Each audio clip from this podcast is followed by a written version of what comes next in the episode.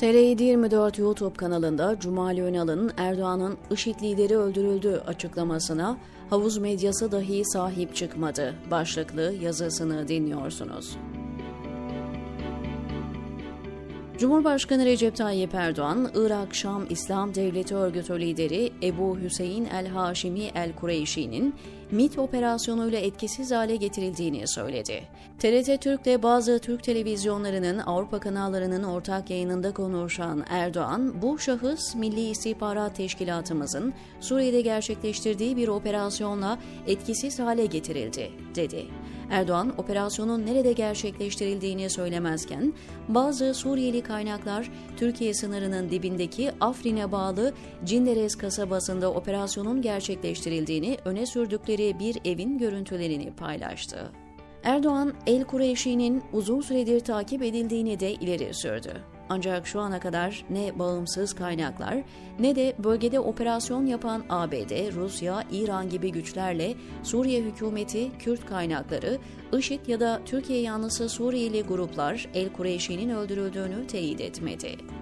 İktidar yanlısı medyada Erdoğan'ın bu açıklamasını hiç görmedi. Sosyal medyada iktidar yanlısı gelişmeleri köpürten troller de konuya pek değinmedi. Peki Erdoğan bu açıklamayı neden yaptı? Ortada gerçekten bir operasyon var mı?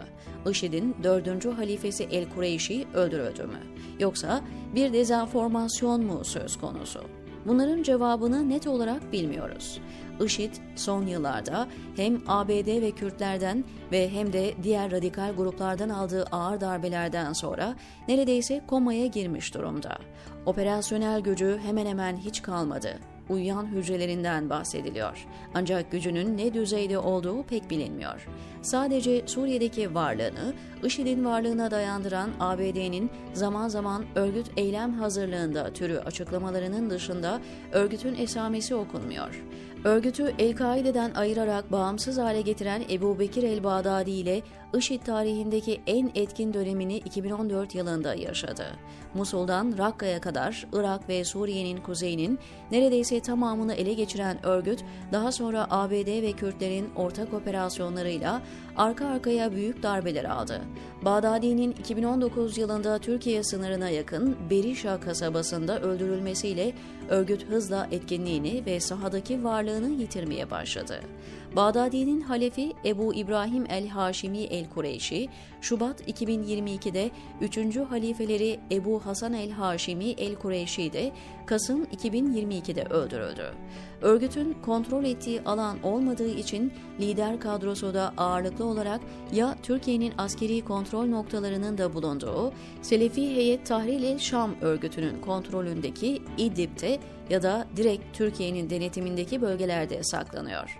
ABD'den Rusya'ya, İran'dan Suriye rejimine, Kürtlerden Türkiye ve Türkiye yanlısı milis güçlere büyük bir istihbarat ve gözetleme faaliyetinin yürütüldüğü bu bölgelerde de IŞİD liderleri için saklanmak artık neredeyse imkansız hale geliyor. Ve böyle bir ortamda bir IŞİD liderini etkisiz hale getirmek artık çok da sansasyonel bir olay haline gelmiyor. Ancak olayın farklı bir noktasına işaret etmek gerekiyor. Türkiye neredeyse bir yıldır Beşar Esad rejimiyle barışmak için var gücüyle çaba sarf ediyor. Esad rejimi Türkiye'nin uzattığı eli şu ana kadar hiç tutmadı. Son olarak geçtiğimiz hafta Moskova'da bir araya gelen Türk, Rus, Suriyeli ve İranlı yetkililer de Türkiye ve Suriye arasında bir orta yol bulamadı. Suriye ön şart olarak Türkiye'nin topraklarından çekilmesini şart koşuyor. Türkiye ise PKK ve YPG'ye karşı sınırlarını korumak için bu ülke topraklarında asker bulundurduğunu öne sürüyor. Ancak sorunun sadece YPG ve PKK ile sınırlı olmadığı anlaşılıyor. Asıl sorun Suriye'deki cihatçılar. Cihatçıların neredeyse tamamı Türkiye'nin şemsiyesi altında faaliyet gösteriyor. Örneğin İdlib'i kontrol eden Heyet Tahrir el Şam örgütü, Türkiye'nin çekilmesi durumunda Rus ve Suriye birliklerine karşı direnecek durumda değil. İdlib'de bağımsız hareket eden çok sayıda radikal grup da bulunuyor.